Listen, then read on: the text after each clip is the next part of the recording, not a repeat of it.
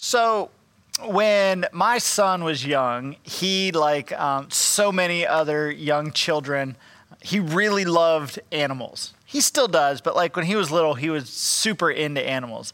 Um, and if you know me well at all, you know that my maybe singular uh, phobia that I have in life is I'm terrified of snakes.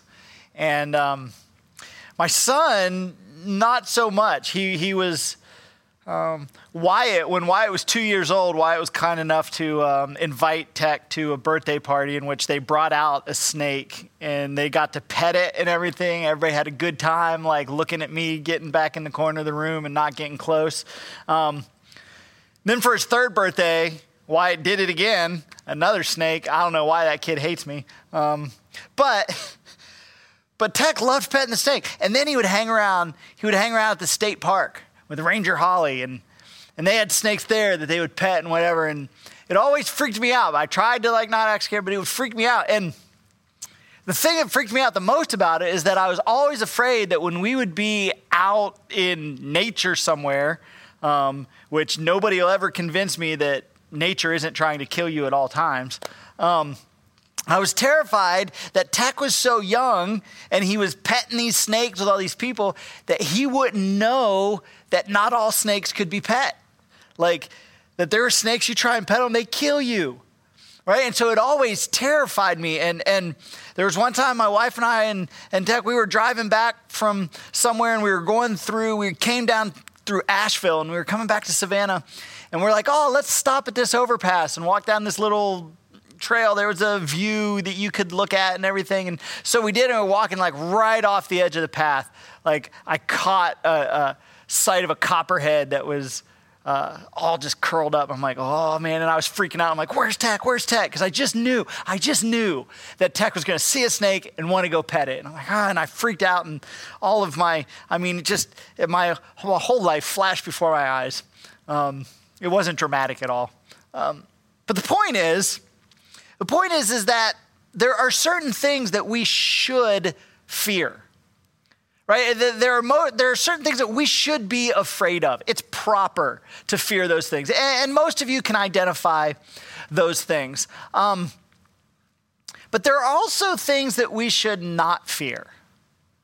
Right? And part of growth and part of becoming mature is being able to differentiate between those two things the things that you should fear and the things that you shouldn't fear. But oftentimes, the things that we shouldn't fear um, go underground and, and we bury those things and we don't even realize that we have those fears, that those things are existing uh, within us. And over time, when we're not even aware of it, those things um, drive our life and wreak havoc in our relationships. We looked at many of the things last week that could fall under that category the fear of intimacy or failure or abandonment or being left out or poverty or missing out on something or being, being faced with who we actually are or in today's world that we're living in. Um, you know, who knows? It could be getting sick and losing your job, all of these things. And many of us were never aware that, that these types of fears were really dictating our lives to us. Right? Now, now if you were and I were to just be together one on one and we were to have a conversation um, about an issue in your life, it, it would be pretty easy for me to connect it back to a specific fear. Um, but and, and this is what we're going to focus on today with this is behind every fear there is a common foundational fear right? And that, that is this it's the fear of losing control. That is the foundational fear that lies behind every other fear that you are going to face in your lifetime. The idea of losing control of certain aspects of our life or all of our life, it's terrifying to many of us, right? And behind the fear of losing control is this thought I don't know if I could handle that. If I were to lose control, I don't know if I could handle that. I, don't know if I could handle losing that job. I don't know if I could handle not being financially secure. I don't know if I could handle people finding out about me or a change in that relationship. I don't know if I could handle that commitment. I don't know if I could handle who I am without all of these other things. I, I don't know. And since I don't know if I can handle it, then I need to do everything in my power to maintain control of my life. Because because I'm afraid if I lose control, I will be pushed down a path that I don't want to go down. That I don't want to go down. And I'm afraid I can't handle it. And as a result, we end up spending a whole bunch of time, effort, and money trying to maintain control in our lives. And the reason is because you're scared. You're scared. You might be like, ah, no, no, no, I'm not scared. What are you talking about? I'm careful, sure. Right? There are, you know, I'm cautious. There's right ways to do things. You know, you got to do things the right. I do them the right way. So I say maybe, but but you're scared. You're scared, or or maybe maybe let me be more sympathetic about it to you. Um, there's a time in your life where things did get out of control and you probably didn't handle it very well. Right? And the thought of experiencing that again terrifies you. The thought of going through that situation or a type of situation like that again, where things were going on and there was nothing you could do, that idea is terrifying. Right? And now you will do anything to prevent that anything to keep that from happening again. Perhaps, you know, something as terrible as perhaps you were abused as a child. You had no control over that. And the thought of, of being abused any other way, it's terrifying. Uh, you, maybe you were a pawn that your parents used for leverage inside of their relationship. Maybe you lost a job and went through tough financial times. I, I, there's so many examples I could throw out. But but your life has been driven by never having those feelings again. Never having that feeling of control being outside of your grasp. Now, that being said, wouldn't it be liberating? Wouldn't it be liberating if all of us could get past that? Right? If we could get past allowing our fear of losing control to dictate our lives to us, like, could you, could you imagine the change that would exist in your relationships? Because if you could get past these fears, and, and you'll see this connection in a little bit, but if you could get past those fears, you would be free to love fully. To love fully, because love and fear do not go together very well. As we said last week, fear is about my needs. Fear is about my focus being on myself. Love is about the needs of others and putting others above yourself. And as long as I'm committed to controlling my environment based on my fear um, of what if, then I am unable to love the way that God has called me to love. And that is why unsurfaced fears, undealt with fears, unfaced fears wreak havoc on our relationships. It's why. And if you were here, if you were listening last week, um, it's why I wanted you to begin to do the work to discover the fears that are inside of you, to begin to identify those fears that are driving your behavior. And if we can get this from our heads, an idea in our heads to a, a, a truth in our hearts, we would be better people. We would be better husbands, we'd be better wives, we'd be better parents, we'd be better siblings, better leaders, better friends, better employers, better employees. We would be better. Now, today I want to look um, in Mark chapter 4. And this is a familiar story, um, but it's one where the disciples lose control of a situation. And it isn't just any situation, it's one that is connected to many of their professions. So they lost a control in an area in which many of them were experts. Right? And in the midst of this narrative, there, there's an insight that the disciples gain through it all. And if we could gain this insight in our own lives, um, it could liberate us relationally um, both, both relationship with others and relationship with God. So here's how the story goes Mark chapter 4, beginning in verse 35. That day, when evening came, he said to his disciples, Let us go over to the other side. Now, out of context, that just sounds weird. Here's what's happening they are at the Sea of Galilee right? And the Sea of Galilee, um, if you look at it, it's about 12 miles long, probably about seven miles wide at its widest point. Um, and they had to cross over from the side that they were on to the other side. Evening had come. Uh, we don't know exactly what time it was, but darkness was beginning to set in. Verse 36 Leaving the crowd behind, they took him along, just as he was in the boat. There were also other boats with them. Now, Mark adds this detail because he knew um, that when people would read this story and other stories that are put in throughout the New Testament, that they would read it and they're going to read the story and they're going to be like, I am so sure that that actually happened.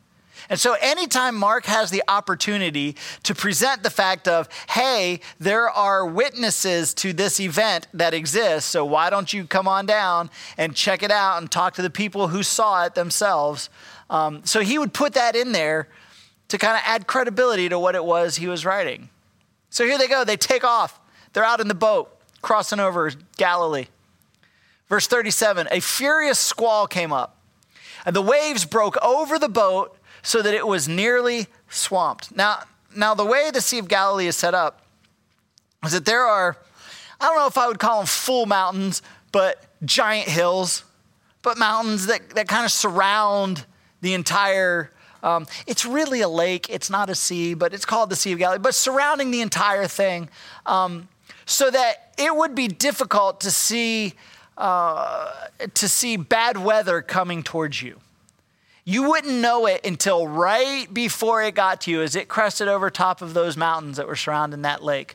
Um, and so they didn't know it was coming. And it was nighttime anyway. You couldn't see a whole lot. And suddenly, these experienced fishermen, most of them were fishermen who knew how to handle a boat, who were no strangers to being out on the water.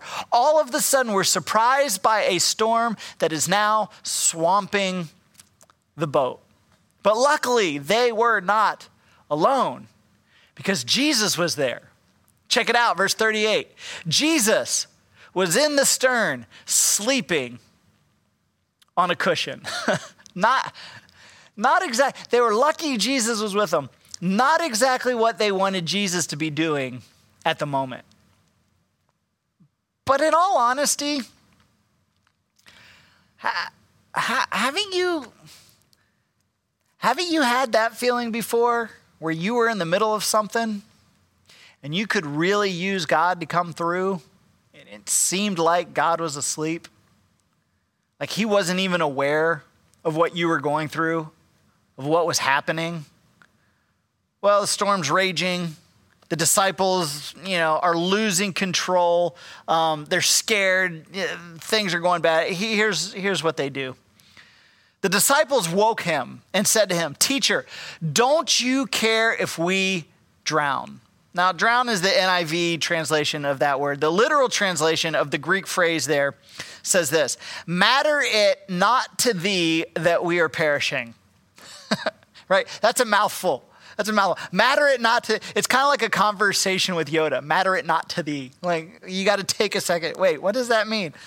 But here's the point it doesn't use the word drown in the literal translation of the Greek, it, uses uh, what I think is a better word perishing. Perishing inch by inch, moment by moment, with every bit of water that's coming in the boat. We are going down, right? This isn't we're in the water drowning this is, we're fighting. We're doing the best we can, but things are getting worse and worse and worse. And before long, we will be done. Matter it not to you, Jesus? Don't you care that we are perishing? Do you, do you ever, have you ever prayed a prayer like that? Not, not the matter it not to you, but not the God, do you care? Does it matter to you what I'm going through, what I'm experiencing? Because it seems like you don't. I know I've prayed that kind of prayer. And I'm sure many of you have as well. So sometimes I pray those prayers for myself. Sometimes I pray those prayers on behalf of others. God, don't you care about them? Don't you see what's going on? Don't, don't you see what's happening? God, why, why won't you why won't you do something? Right? Don't you care they're perishing? Keeps going, verse 39. He got up, Jesus did, rebuked, rebuked the wind, and said to the waves, Quiet, be still. Then the wind died down, and it was completely calm. And in that moment, something happened in the hearts of the disciples. And if that thing that happened in their hearts was to happen in us, we would be different people. Look, look at what happens. He says to his disciples, Why are you so afraid? Now, on the surface, that question seems really insensitive. I mean, it seems it's like it's almost like he's mocking them, right? Like like they're standing there. They're drenched from these waves coming into the boat from this storm. There's water sloshing all around in the boat still. Right? The, the, the sail may be torn to shreds. And he looks at them amidst all of that and says, Why are you afraid? Why, why you know, what do you say? Oh, yeah, that's right. You were asleep. You missed the whole thing, Jesus. Asking us why we're afraid. What are you, what are you thinking? And they would say to Jesus, if the moment hadn't been what it was that they had just experienced, probably the same thing that we would say. Right? I, I, they would probably say, Jesus, I don't know if you've been paying attention or not, but we almost died. That's why we're afraid. Right? In case you weren't clued in, Son of God, who's supposed to know everything right? here's how it works with us mortals, right? here's how it goes. When life gets out of control, Jesus, that elicits fear. Like, and life was really out of control right then. Really out of control. And so we were afraid. We were doing our best and we were going down. And my goodness, how many of you at times in your life feel like you are doing your best and you're going down. And it was as if Jesus wasn't really asking them, Why are you afraid? It was more of if he was as if he was making the point, you don't have to be afraid. You don't have to be afraid. To which we say, wait, wait, wait, what do you mean?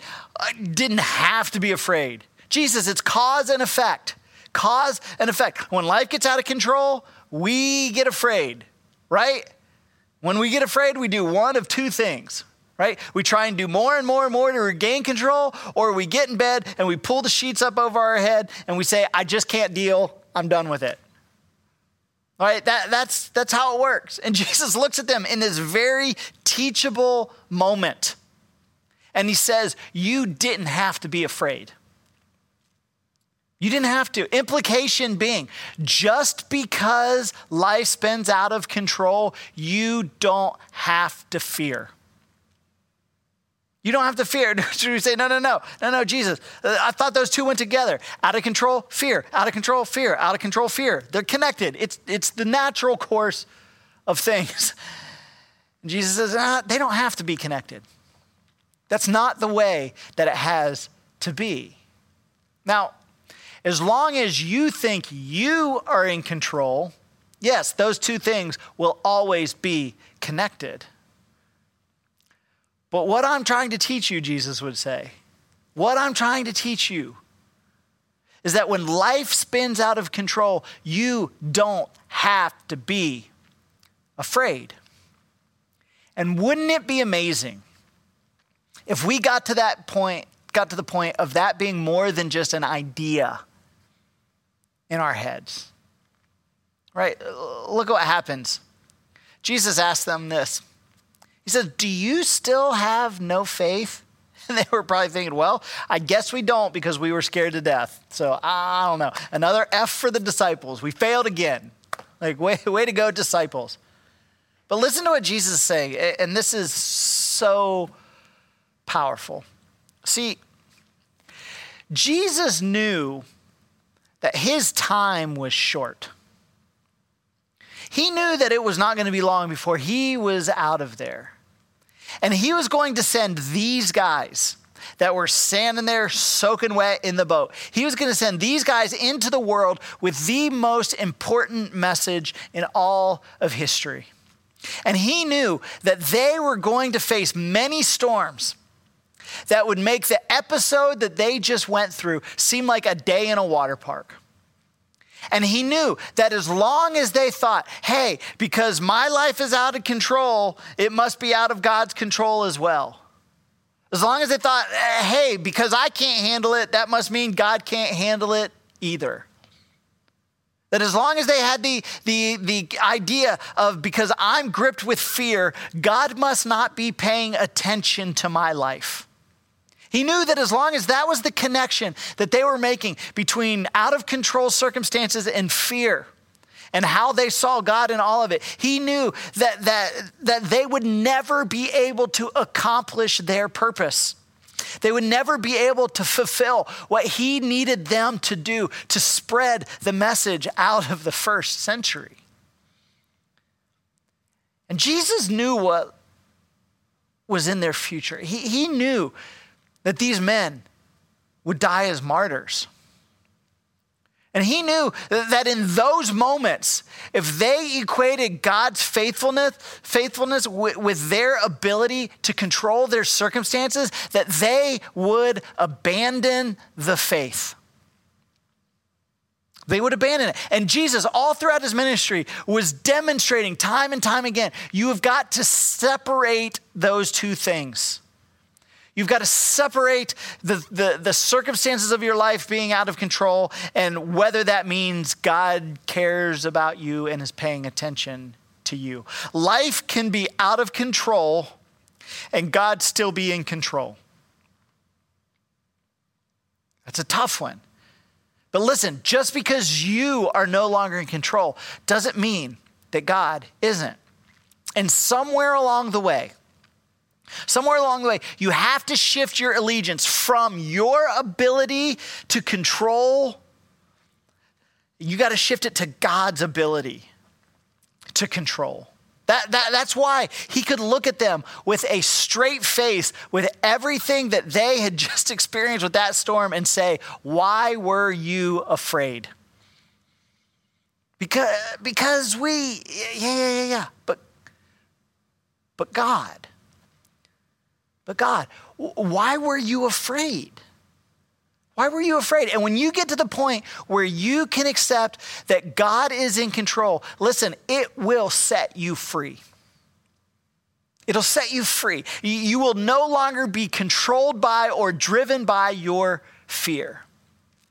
And this is the, this is the best part of the story. Verse 41 they were terrified. And to be honest, I feel bad for these guys. Right? They had just been through this whole ordeal, thought they were to die, finally relaxed when the waves stopped. Now they're terrified. And Mark, when he's writing, he put two Greek words together that, that, that was translated terrified, but it, it was one verb and one noun that literally means they feared a great fear. They it was like saying, it's like they were saying, okay, that storm was scary and it frightened us, but that we are in the presence of someone who can control that storm, that's a whole different category of fear. Like, we don't even know what to do with that. And it's like their reverential fear of Christ overshadowed the fear that they had for their circumstances from that storm that surrounded them, right? And wouldn't it be great? Wouldn't it be great if we could live life from the vantage point of fearing a great fear? That is, whatever this that is going on around us that would normally make us afraid, God has control over that. And that power is even more fear inducing. Right? God is in control. So they were terrified and asked each other, Who is this? Even the wind and the waves obey him. And here's the irony like, the wind and the waves obey him, but a lot of times we don't obey him. The wind obeys him. And the truth, this truth, it sank deep in their hearts. And they went on to change the world. And when their circumstances were spinning out of control all around them, they never once thought God had lost control. They never recanted their faith.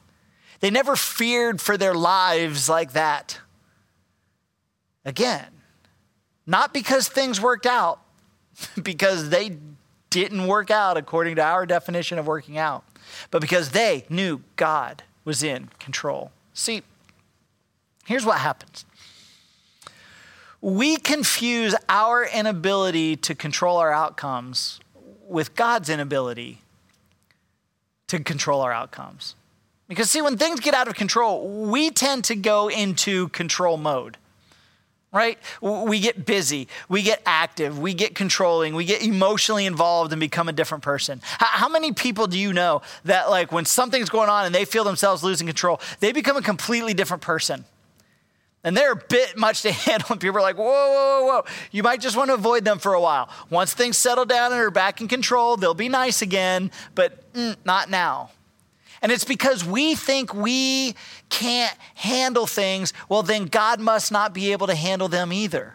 And God would say, no, no, no. The problem is you are trusting in your ability to control things, but you're not in control, and you never have been. Control is a myth. It doesn't exist. You don't have it. Right? We spend our lives living under the myth of control. But listen, you cannot control other people. You can't control the economy. You can't control the weather. You can't control a pandemic. You can't control elections. You do not have control. Even if you're the person in charge, you don't have control. And we feed this myth in our life with ever, with not even meaning to, not even realizing it. And over time, we learn to depend on our ability to control outcomes. And then when the outcome refuses to be controlled, we freak out and we panic and we fear. And Jesus looks at our boat full of water and he in the shredded sails of our life. And he says, but why are you afraid? Why are you afraid? And, and the moral of the story is this is that we must learn to transfer our confidence and our ability to control things to God's ability to control things. That's where our confidence must lie. We must make a mental adjustment. Yes, I need to be responsible right? Yes, you know, I want to be a good spouse. I want to be a good parent. I want to be a good worker. God has given me responsibility, but God has not given me control. Those are two very different things. Only God is in control. And that means asking ourselves, asking ourselves, how does a person who just lost their job respond if they know God is in control? Right? How does a person whose spouse just walked out on them respond when they're confident that God is still in control? How, how, does, how does a college student respond when they don't get into the graduate school they wanted to get into, when they know God is in control? Right? What happens when, when the person of your dreams rejects you? What happens when the deal falls through and doesn't happen? What happens when the market drops? What happens when schedules are rendered worthless? What happens when sickness grips a nation? How do we respond to all of that if we know that God is in control? And when you see people who get this, it's absolutely amazing. It's almost unbelievable when you see it. As circumstances all around them seem to be going to hell, they are calm and they have this unwavering sense of stability and confidence in God. And many of you have lived or are living a life that is driven by fear because you are operating under the myth that you think you are in control of your life. So here's your assignment for this week. I, I want you to memorize a verse. When you memorize this verse, the Lord is with me. I will not be afraid. What can man do to me? the Lord is with me. I will not be afraid. What would happen? What would happen in your life? What would happen in your family? What would happen in our church? What would happen in our community if Christians really believe this? If that, if that truth moved from just being an idea in our head to a reality in our heart. The Lord is with me. I will not be afraid. That would change everything. Let's pray. Dear Heavenly Father, Lord, I, I thank you um, for the challenges that you offer to us. Lord, for us to stare down our fear and ask ourselves the question, why am I afraid? Lord, that's a challenge. But God, that, that's, that's one that I accept and that I am extending to everyone who is listening to this. God, I pray that you continue over this next week to, to reveal our fears to us, those things that are, are driving us, that are controlling us. And Lord, let us ask the question why am I afraid? Because the truth is, we're afraid because we're afraid of losing control. And we're afraid of that because we know we really don't have control. But Lord, you are with us. So, God, help us to get to the place where we can honestly say, The Lord is with me. I will not be afraid. Lord, I thank you for your mercy and for your grace. In your name, amen. Thank you so much for spending some time with us this morning. I hope you have a great week, and we'll see you next time.